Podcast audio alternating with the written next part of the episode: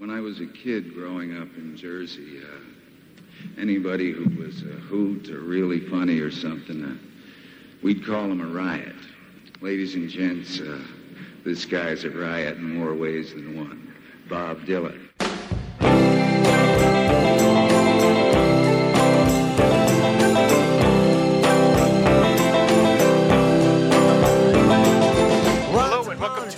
Episode of Pod Dylan, the show that celebrates the work of Bob Dylan one song at a time. Proud member of the Fire and Water Podcast Network. I'm your host, the freewheeling Rob Kelly, and this week to talk about Covenant Woman, a beautiful song from Bob's 1980 album Saved, is our pal, Jon Glyn. Jon, welcome back to the show. It's always good to be back, Rob.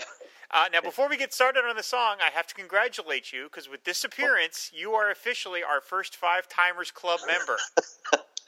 I thank you very much. I don't think I'll ever turn down an invitation to talk about a Bob Dylan song on Pod Dylan. Thank you very much. And so, yeah, the gift card from Victoria's Secret will be in the mail to you, which is what you get when you make chalk up five appearances here on the show. So, I'm very excited to talk about this one because I love this song. Do you? Yes, I do. Yeah. I do very much.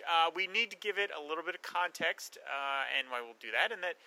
This, like as I said, this appeared on the 1980 album Saved, which is the second of Bob's quote-unquote religious trilogy, if you want to call it that. He had gone on the road. We've mentioned this in previous episodes where we were talking about the more religious songs. He had gone on the road to promote Slow Train Coming, and he decided only to do religious songs. And, of course, he realized that he did not have enough songs to fill out a whole concert, so he had written a whole album's worth of other songs and plus he worked in some covers and worked in some songs by the backup band, by the backup singers, and so that way he could sort of pad it out to a whole concert. And so a lot of these songs had been performed live by the time he got to recording them on Saved. So he sort of did it backwards. I mean, a lot of musicians, of course, record the new album, then hit the road to promote that album. This is the reverse of that. He had done all the songs and then went into the studio to put them down on vinyl. And it was a very mixed reaction. A lot of people have said that the album is tired and that the album versions don't match up to the live versions. We'll talk about that when we get there. But, you know, for many years, these are the only versions of these songs I had as context. So I wasn't able to say, oh, this version isn't as good. This song, Covenant Woman, is probably my favorite one off of this album. It's a beautiful song. So why did you want to talk about it, Jon? That's the main reason. It is also my favorite song on Saved. And, you know, as a Dylan fan, sometimes, you know, I like thinking about the actual individual song. But I also, and I think you do this too, is that you kind of the placement of the songs, either in Dylan's like whole life arc or in the album, is just very interesting once you like really delve into it. And like you said, this is kind of Saved is a very born again Christian rock album. Like Slow Train Coming, the album before that, because of I think Mark Knopfler and the Dire Straits kind of sound, it's very listenable. And but Saved, the next album, which came out just I think it might have even been less than a year. This is really Christian rock, and this is not something that you can just sit back and like really listen to. You know, it's not a Christmas album. This is like really talking about religion, and the album cover is this really like to think that Bob Dylan put out this album cover of this finger from heaven touching all these like hands reaching up to the sky, and and unlike Slow Train Coming, this is like he's a full believer now. Mm-hmm. And like you said, like it's really remarkable, like as far as his tours, his shows. I mean, he was, you know, in 1978 when he was doing the Street Legal tour, he was breaking out all different songs, but he like flipped the switch. He didn't do any of those songs for about a year. And like you said, he had to come up with an entire catalog of new songs to embrace this born-again Christianity. And he was on fire again. It's almost like his second renaissance. Like if you compare it with the early 60s or the mid-60s, he wrote an enormous amount of songs in less than a year or maybe like a year and a half. And Covenant Woman, I think, is one of the best ones. Yeah, it's a really, really very beautiful song. You mentioned the album cover. I did want to mention that too. Is that the original album cover is this painting, and it's a really pretty ugly painting of this hand coming down and apparently anointing some people to be saved. And apparently at the time it was considered pretty offensive. I don't know. I mean, I think you have to be kind of a tight ass to get offended by this painting. I mean, it's clearly representing a certain thing, but whatever. But anyway, it's the only Bob Dylan album cover to ever be replaced midway stream. That album, when it came to cassette and then went to CD,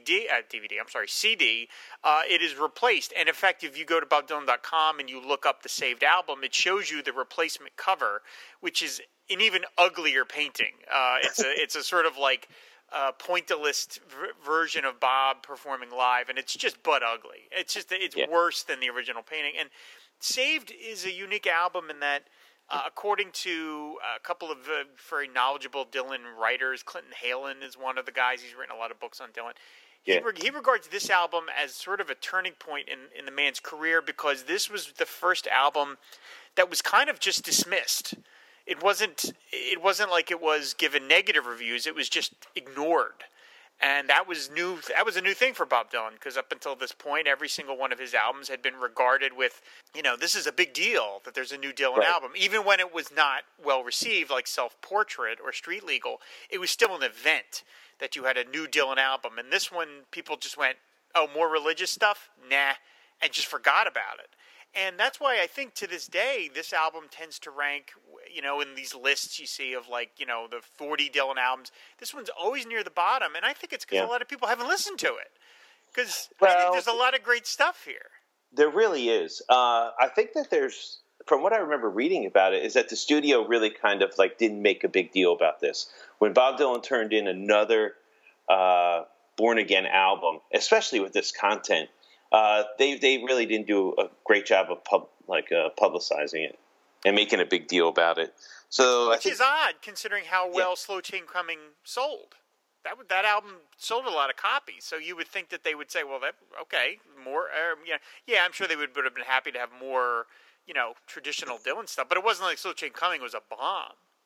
Now, Rob, have you ever thought about this? I know, the Born Again Christian era gets a lot of press, but it was really only 3 albums, out of a lot of albums. And Saved is really the ultimate Born Again Christian album. But I'm like you, I like it. I like the music. I like the band. I think it's a rockin' band. They deliver the goods. I mean, it's kind of angry music, but they play it very well. The backup singers get a little bit annoying, not on Covenant Woman. But have you ever put yourself into the shoes of a Dylan fan in 79 or 80 going to a concert? And I don't know if I was in the moment, if I would have appreciated it like I can appreciate it now. I think I'd be mad. I think I'd be one of those guys coming out of the theater and just saying, "What was that?" I can't. Obviously I came to Dylan in the late 80s, early 90s, and so this was just a period that he went through, like all the other periods, like Country Bob and Folk Bob and Polka Dot Shirt Bob, and so I just regarded it as, okay, this is just another era. Yeah, I can't imagine. But in retrospect, I mean, knowing that it ended not too long you saw after. That it ended. Now, maybe in 1979, it would have been pretty shaky. And I think the thing that probably set most people off, and probably would have set me off, is not so much the music, is that apparently he spent a lot of time preaching in between songs, and there's some, to be fair, as much as I love the guy, there is some stuff where he was saying some kind of weirdly ugly conservative things about, he referred to derogatory, he referred to San Francisco as something like a haven for homosexuals at some point in sort of a derogatory term, which is what the hell is that about, Bob? And even more ironic is he started the Born Again Christian era at the Warfield Theater in San Francisco for a 2-week run. So he was right there. Yeah. So that's the stuff that I would have probably been like, wait a minute, shut up and sing. And the music, I still think the music is gorgeous, and we've been talking for 10 minutes. We haven't gotten to Covenant Woman yet, but I mean, and that's why I can enjoy this music, because I can sort of transpose my own experiences to it. I mean, Covenant Woman is a song about a woman that he's deeply in love with, who he has connected with through the love of Christ. I mean, this is a triumvirate, this relationship. This is the man, the woman, and the love of Christ. And part of the idea, apparently, is that he wrote it for, I think, Helena Springs, which was one of his backup singers at the time. Bob liked to work through his backup singers like a hot knife through butter. And apparently by the time he got to record Covenant Woman for the album, he had since broken up with Helena Springs. And that is why some people say that the album version is very mild compared to the live version, because people were saying, well, maybe, you know, he didn't connect to the song anymore because the relationship has ended. Again, I can only go by what I'm hearing here, and I love this version. I mean, this song, it runs 6 minutes. It talks about, you know, a guy, he mentions, I've been broken, shattered like an empty cup. I love that line. It features one of, I would say, the greatest lines the man has ever written, and that's, you know, I really mean that. And the line I'm thinking about is, I'm just waiting on the Lord to rebuild and fill me up, which is the second part of that empty cup line. But then he gets to, and I know that he will do it because he's faithful and he's true. He must have loved me oh so much to send me someone as fine as you. Yeah. Now, me saying it doesn't do it justice, but when you hear it sung, to me that is one of the most head-turning lines you are ever going to say to somebody. It is. You know, unlike other Bob Dylan love songs, like even the last show when you did Love Mine to Zero, which is just gushing about this girl, he's talking about love in a real straightforward way, and it sounds more honest. There's no like backhanded sarcasm. There's no like inside jokes. That line, that whole verse, I love that image of a person that's broken, shattered like an empty cup, and then he's waiting for the Lord to fill him up. And then, like you said, this line, he must have loved me so much to send someone as fine as you. This idea that that these two lovers are like puppets on a string, you know, mm-hmm. that there's a third person in the relationship that's bringing them together. And imagine saying that to somebody like, you know, like this is made to be. And it makes me more grateful to this God that he believes in, because this God was listening to his prayers to send him a woman, and I got you. And I wish all the religious songs were like this.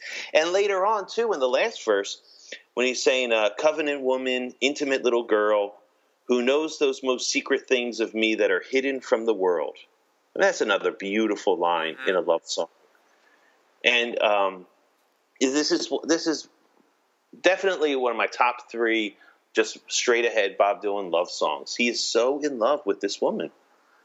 Yeah. It's it really said it's anyone that you would say any of those things to in the song, that is you know, you just like you're going to really hit him between the eyes with the power of that imagery and the directness of it.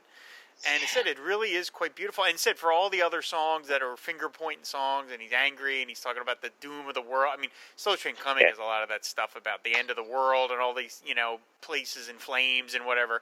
This is just very, very straightforward and talking to this woman. And, you know, it's a very intimate conversation to have with someone and then to share that with a listening audience. Right. That's a very powerful thing. And unlike other of the songs on Saved, you know, when he's talking about his Christianity and his religion, you know, it involves a lot of like wickedness and greed and judgment and like there's a lot of unworthiness, like I'm not worthy to be on this planet. Or then there's a lot of like violent images, like blood of the lamb and these swift swords that are going to cut down the people that are in the way of the religious. And then in the middle is this gorgeous, like languid, pure love song. And it makes a big difference on the album. That's interesting to use the word languid. That is a good word for it, because it's very measured. This song clocks in at a little over 6 minutes, and it really takes its time. You know, I mean, it's got the refrain, and it's got a very sort of slow, measured pace. It's not... a lot of the songs on Saved are rocked up. Like, there's Solid Rock and Saved, which are ridiculously fast. I mean, they're like, you know, they're almost like a punk beat, you know, but this is very slow and stately, and it really kind of slows the album down in a nice way. I think this is like track 3 or 4 on side one. So it really kind of, after kind of a really sped up intro, it just brings everything down a little, and it has to me has a really late night smoky feel. It feels like something that you could picture Bob strumming late at night in a hotel room to somebody, you know, in a very quiet, intimate way. Well, it's funny because I was re-listening to the song a lot the last couple of days since we agreed on it, and you're right. Like, it's got this like sultry late night smoky cafe ballad, and. Again, like not like the other songs on the album, you know, because the band is rocking. I mean, I don't know if this band – I know the keyboardist was Spooner something. Spooner Oldham. Great Spooner name. Spooner Oldham. So I don't know if their background was in the like gospel or Southern, you know, Christian, Southern church rock. Mm-hmm. But they really deliver the goods, and they are on fire. I think it's one of the best bands he ever played for. Like I said, the backup singers, even though his new wife is kind of gets on my nerves every now and then, but not this song. This song is really just the organ, the piano, the guitar. I don't think he uses the backup singers at all. So you're right. It's almost like he is singing it to the backup singer that he just married. Because like, take a break. I'm going to sing this to you on stage. Did he marry her? Did he marry her? I didn't know that. I know he married one of his backup singers. I don't know if he had married. You never know with him. I mean, he managed to keep one of his marriages secret for many years. Heck, he has that child that nobody knew about. I think that's the one from this. Was it? Did he marry Helena or Claudia King? I don't know.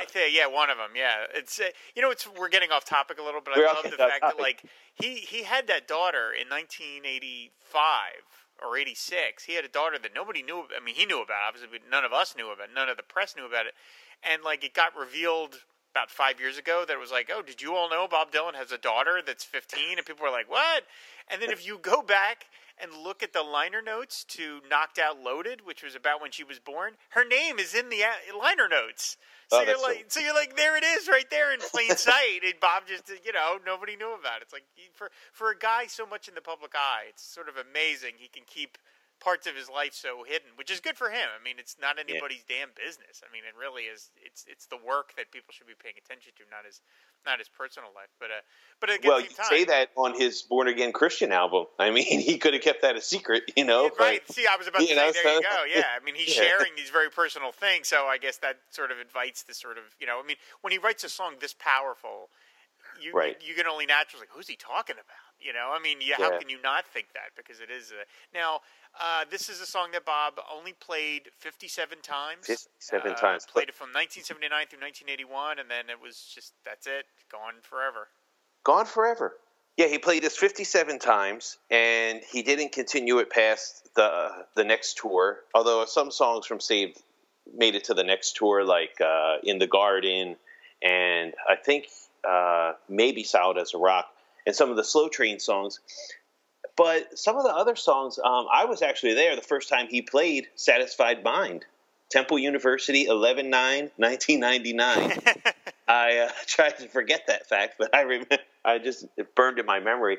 And then didn't he bring Saving Grace back for a couple more recent? He has, once in a while plucked out. Apparently from what I've read that like those are as a favor to the band.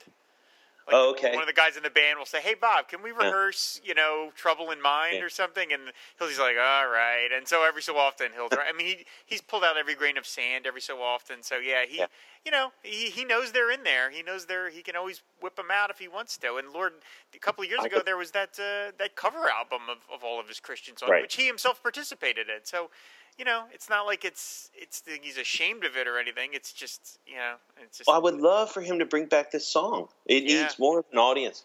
And I would also love, while we're on the topic of, it does feel like, to me, you know, as someone who has no say in anything, it does feel like he does avoid this. When the Chronicles came out, I was dying for a chapter about this error. When the Bootleg Series started, like, really cranking out titles, I feel like they're avoiding this, they have avoided this period almost entirely, And he was so productive. Like you said, like he had to come up with a whole batch of songs. And some of them are really good. Some of them are great. And I think he does avoid that. And I'm dying to know, in his own words or just through like studio outtakes, what it was like for him at this time. Yeah, I would love to have decent versions of some of the songs that he like never even made it onto an album that he played at these concerts. He did there's a song called "Ain't No Man Righteous, No Not One," which is, if you ever heard that in concert, it's great. It's a great. What about "No Cover Down Breakthrough"? Cover Down Breakthrough. That's another great one. Yeah, and these are songs that you can only basically hear in bootleg form. Thief on the Cross. I think you only play that. Thief on the Cross, yeah. It's a great song. There's another one. Oh, shoot. Now I'm blanking. Oh, dang it. I can't remember the name of it. But there's another one that sounds a lot like a Rolling Stone song that he personally nixed for the Bootleg Series Volume 1. I remember reading that. Yeah. It's I should pause this show and go and look it up, but I can't remember what it is. But it's a great, great song, and apparently everyone loves it, and it's great. The bootleg version I have is tremendous, but and it made it to originally the Bootleg Series was supposed to be 4 discs, and then they were going to trim it to 3 because they were like, oh, maybe this is too much, and so they had to start cutting songs, and apparently that song was still shortlisted for the 3-disc version, and Dylan himself personally said, nope, take it out. That's what I mean. I have the feeling, and it's so now that you re-listen to Saved, and he was so fervent. He was such a true believer, it sounds like, that it's remarkable that he doesn't talk about it very often or reference it or even ask his, his people to like go back and give it some credit. Yeah.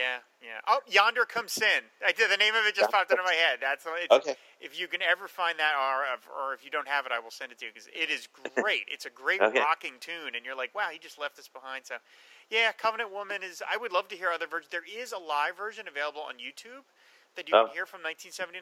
It's okay. I don't think it's. I don't find that it burns with passion any brighter than the version on the album, but maybe there's other ones that people have heard that really, really love it. But anyway, the version on Saved is still great. It's as I said, it's my favorite track on the album.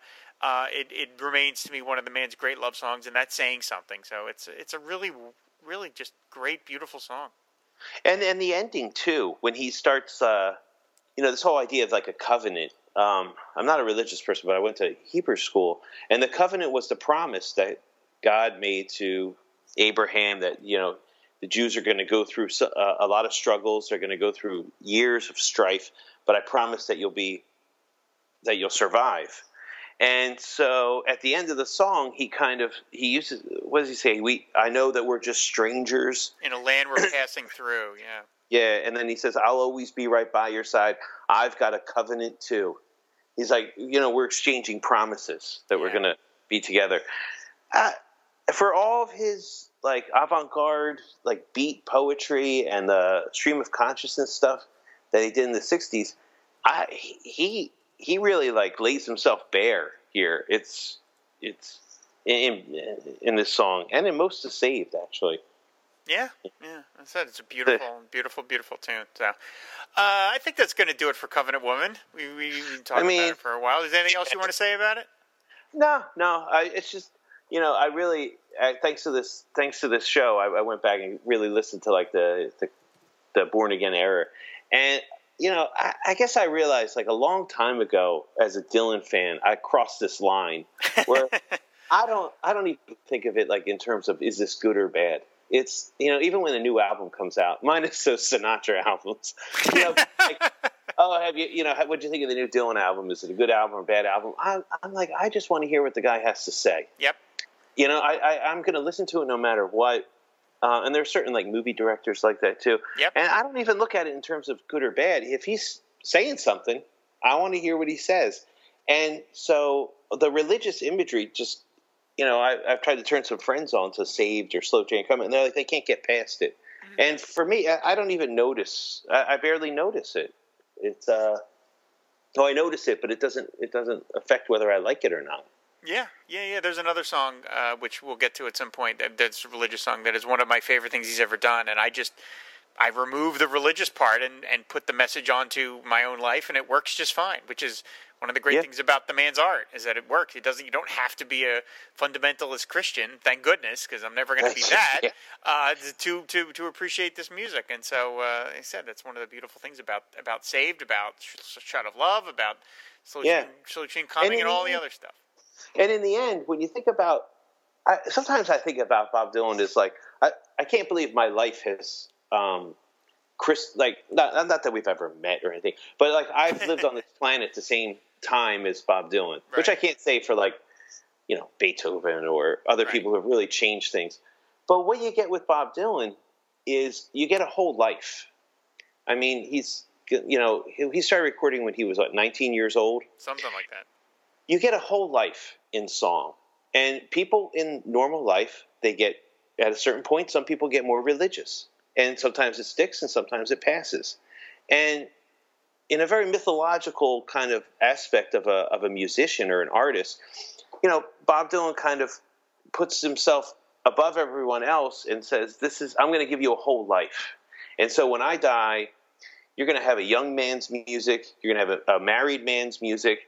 And then like most people in the world, at a certain point, I'm going to get some religion. Mm-hmm. And when you, the more I look at it like that, the more I wouldn't trade that Born Again for anything. He was really, it's all part of like his life. Yeah, no matter what he's going through, he's able to filter his experiences into great art, no matter what it is. And you can, whether it's something where it's Renaldo and Clara, where a lot of people just kind of shrug their shoulders and leave it behind or whatever, but he always gives it his all, he really doesn't half-ass it. And when he does half-ass it, you kind of know, and luckily those periods don't last too long. And then he comes up and these records, for whatever you want to say about them, they are not half-assed. I mean, he's all in. Yeah. He's all in. Yeah, absolutely. Yeah. So. All right. Well, that's going to do it for Covenant Woman. As always, if you want to find the show on Twitter, it's @pod_Dylan, and you can find the show over on our network, which is fireandwaterpodcast.com. Jon, thank you once again. I always enjoy this. I always look forward to talking to you, and congratulations on the Five-Timers Club. Like I said, you get the Victoria's Secret gift card. I can't afford a free Cadillac, which is the other thing Bob's promoted over the years, but I want a badge. I want stripes. We'll work on that. All right. Thanks again, man. And I look forward to having you on again. And thanks everybody for listening. And until the next episode, I guess that's it. Thanks for listening. Bye. You know that we are strangers in a land we're passing through. I'll always be right by your side. I got a covenant.